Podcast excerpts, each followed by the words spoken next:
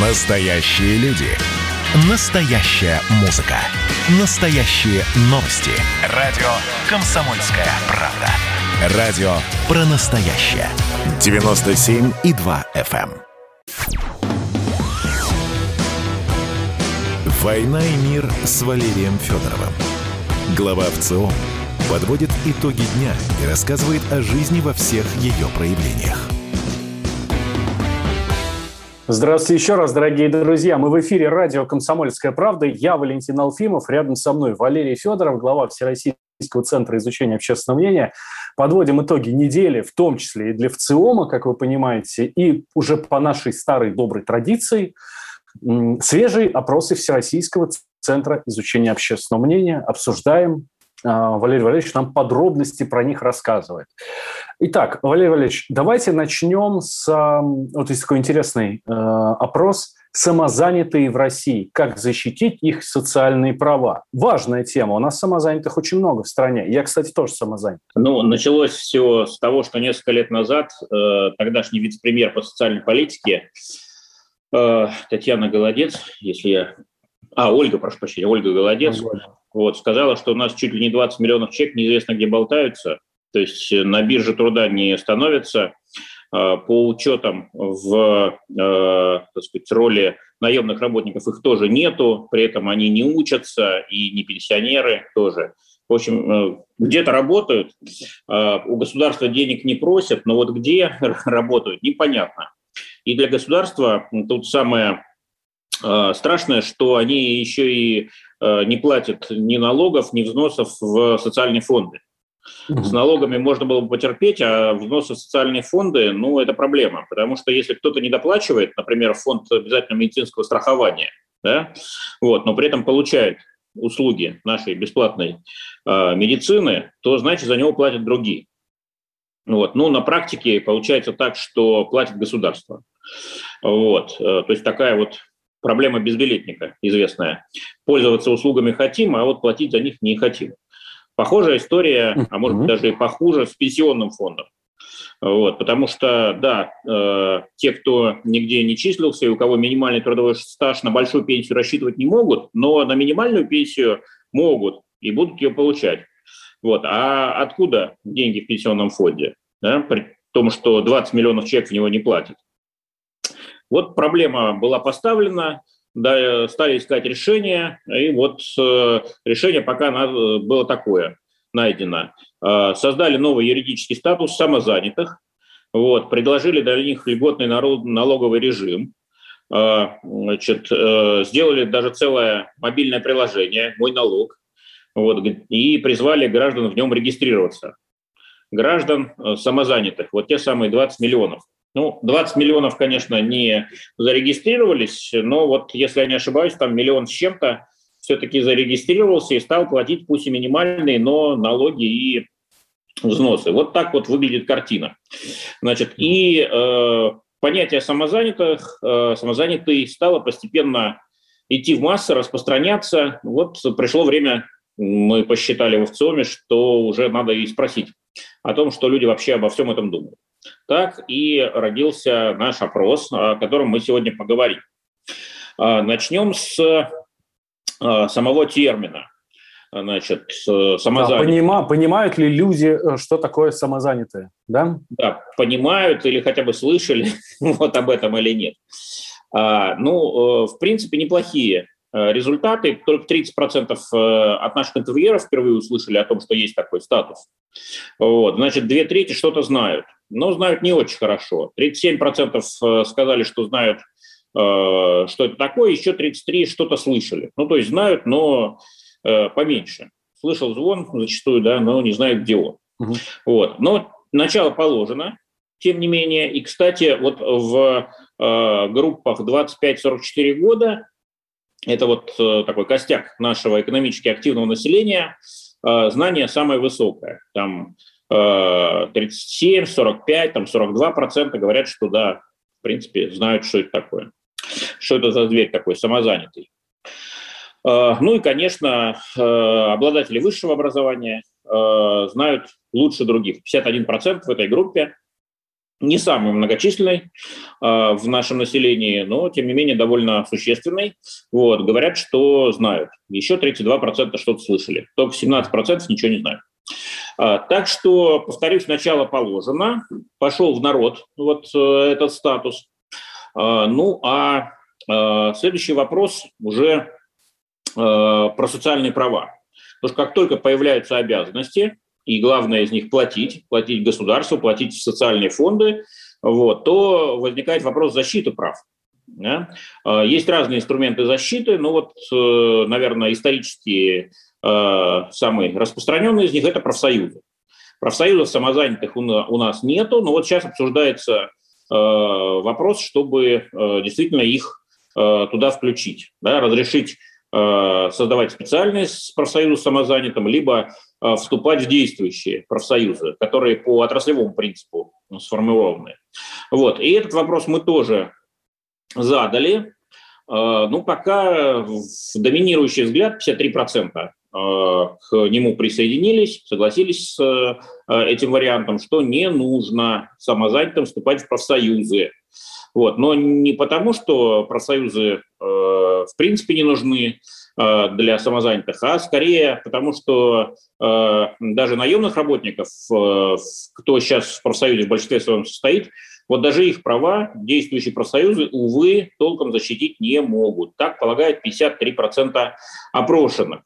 Вот. Тех, кто считает, что нужно в профсоюзы вступать для самозанятых, поменьше, около трети, 32%. В общем, самим профсоюзам еще точно следует поработать и над своим имиджем, и, наверное, над своей практикой а, чтобы люди... Кстати, тоже хороший, э, Валерий Валерьевич, наверное, тоже хороший повод для опроса именно профсоюза. Уверен, что вы такие опросы проводите регулярно, да, и нам, наверное, тоже стоит обсудить. Регулярно проводим, в этом году еще не проводили, но, думаю, проведем. Вот. Э, потому что во всем мире, на самом деле, профсоюзы в кризисе э, находятся. Э, доля работников, которые в них состоят, она по сравнению, ну, скажем, с тем, что было полвека назад, такой разгар в пик индустриальной эпохи, она резко упала.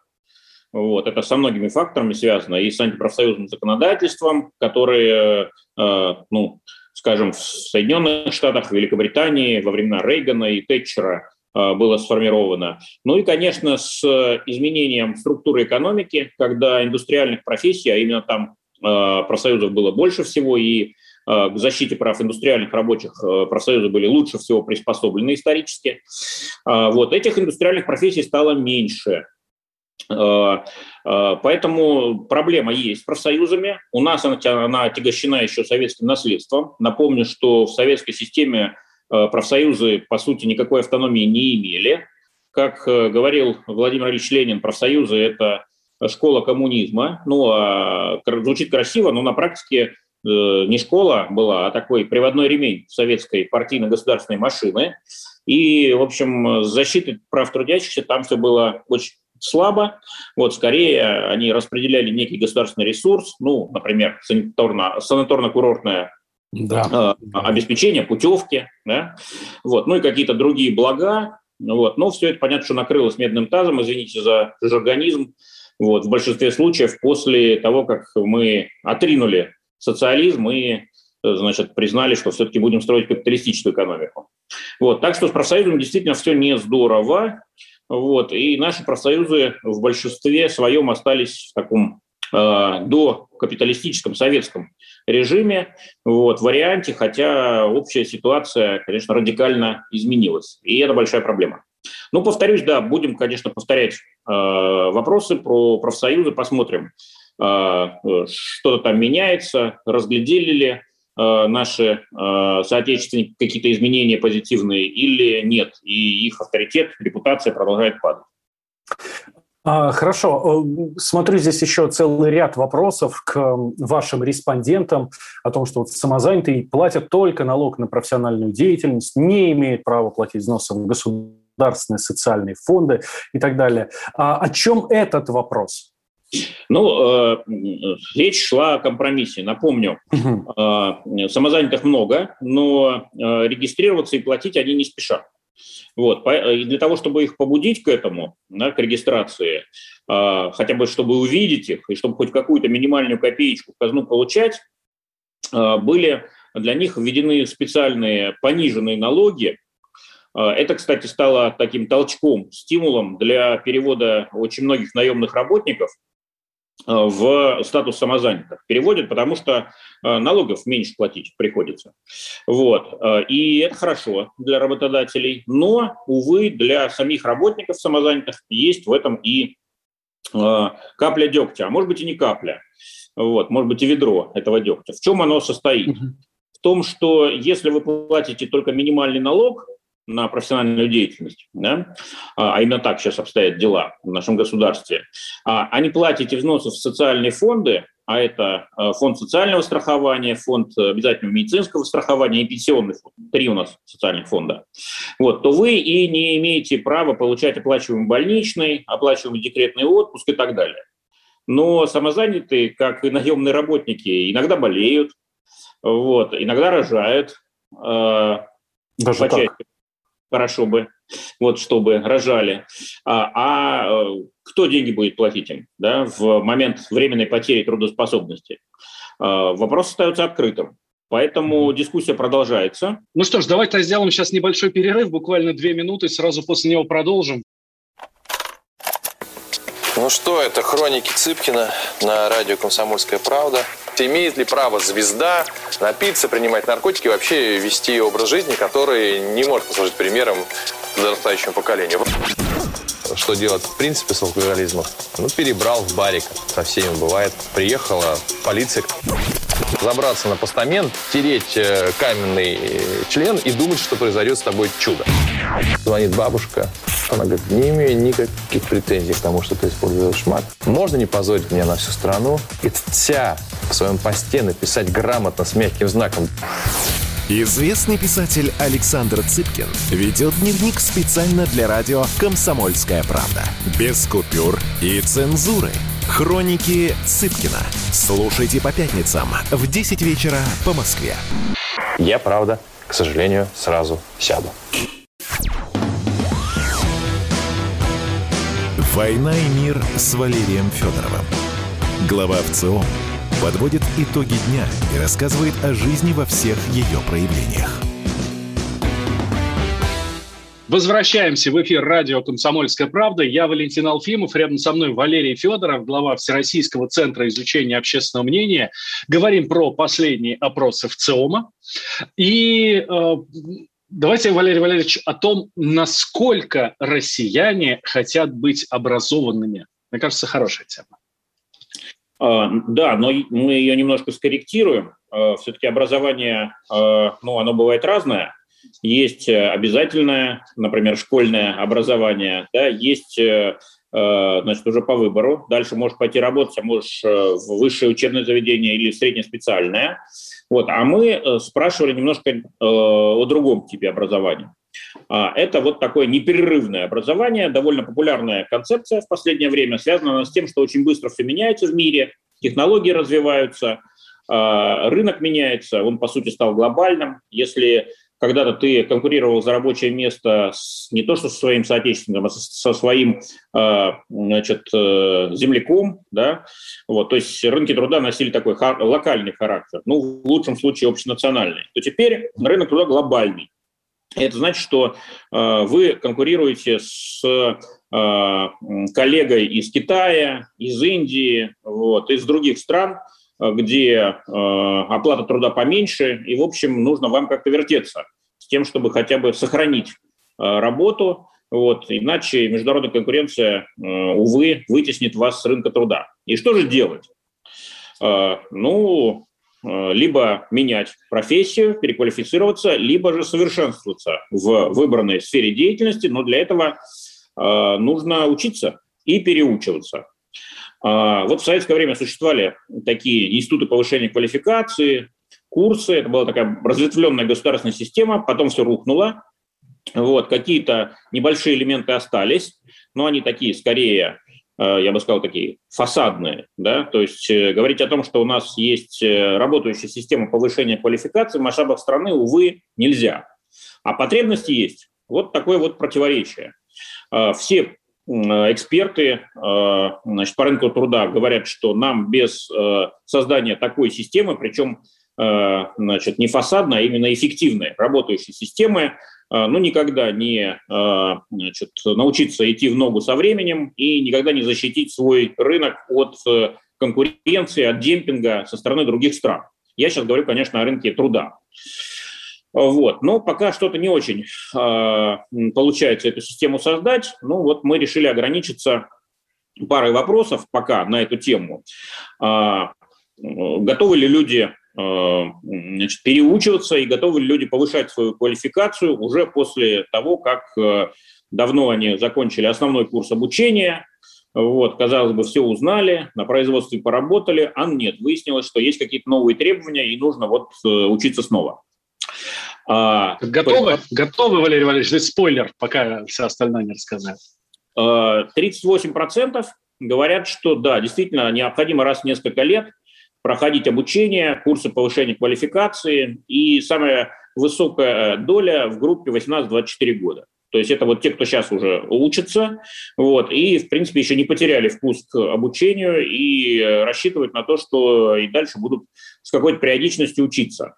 Но, увы, начиная уже там с 25, 25 лет, э, мнение о том, что нужно учиться не разово, а периодически, начинает э, э, становиться все менее и менее популярным. Вот в группе 60 плюс, самой старшей из наших возрастных когорт, только 30% Э, принимают эту идею. Э, что касается э, других вариантов, ну, то, что, например, в дополнительном обучении нет необходимости, если есть хорошее базовое образование, и сам человек открыт новому. Вот. Ну, то есть я сам все знаю, сам все научусь, и не надо меня никуда посылать, там, на обучаться и так далее. Эта точка зрения не очень популярна и хорошо, только 20% ее поддержали. А 34% высказались в пользу а, вот такой вот э, третьей альтернативы, которую мы сформулировали, что обучение проходить нужно, причем ежегодно, да, то есть даже чаще, чем раз в несколько лет. То есть, в общем, можно сказать, что запрос на непрерывное образование есть, он сформирован, люди понимают его необходимость а, либо раз э, в год, либо раз в несколько лет. И чем моложе наши с вами Э, работники потенциальные или действующие, тем больше среди них э, тех, кто настроен не заканчивать свое образование э, вузом или средним специальным учебным заведением, а подучиваться, доучиваться, переучиваться регулярно. На мой взгляд, очень хороший результат. Вот, э, запрос есть, ну, а дело за небольшим, в кавычках, да, за созданием этой самой разветвленной и эффективной системы непрерывного образования. Ее, повторюсь, у нас пока, увы, нет. Так, Валерий Валерьевич, две с половиной минуты у нас остаются до конца программы. Летние планы тоже хороший опрос. Давайте прокомментируем коротко. Чем будут заниматься россияне-то? Э, хотим отдохнуть, безусловно. 32%, э, увы, говорят, что только выходные дни этим летом будут отдыхать. А, значит, 2% э, счастливые люди говорят, что им не нужно брать отпуск даже, чтобы отдохнуть. Может быть, это самозанятые или пенсионеры. Ну, а вот все остальные хотят все-таки в отпуск сходить. Кто-то возьмет неделю, 10% говорят об этом, кто-то целый месяц, 16%, кто-то даже больше, чем месяц. Ну, я напомню, есть некоторые профессии, где длинные отпуска. Вот, скажем, шахтеры, которые работают на северах, там практически два месяца отпуска, учителя два месяца отпуска, вот, ну и ряд других профессий. Ну и самый распространенный э, вариант ответа – это две недели отпуска, э, 27%. Так что отдыхать будем, это точно. А, ну а э, те, кто никуда э, не поедут, даже если отпуск возьмут, увы, много их, в этом году. Ну, впрочем, и год, и два назад тоже их было очень много. Вот интересно, чем они объясняют э, свой выбор. Увы, главный ответ, самый частый, финансовый. Да? Нет денег, доходы снизились, финансовые проблемы, 40% сейчас говорят, что вот это главная причина, почему они в отпуск никуда не поедут, даже если его возьмут, останутся, скорее всего, дома, ну или в лучшем случае на даче. А, так что э, отдохнуть хочется, но, увы, не все могут себе это позволить в так сказать, посткризисное, а может быть, как некоторые считают, еще и кризисное время. Кризис, может быть, еще и не ушел. Вот, надо зарабатывать. Отдыхать, видимо, будем потом. Ну что ж, всем все-таки желаем и заработков, и отдыха этим летом, и, может быть, даже не только летом. И встретимся с вами, дорогие друзья, на следующей неделе. Валентин Алфимов и Валерий Федоров. Это «Война и мир» на «Комсомольской правде». Слушайте нас всегда и везде. До встречи.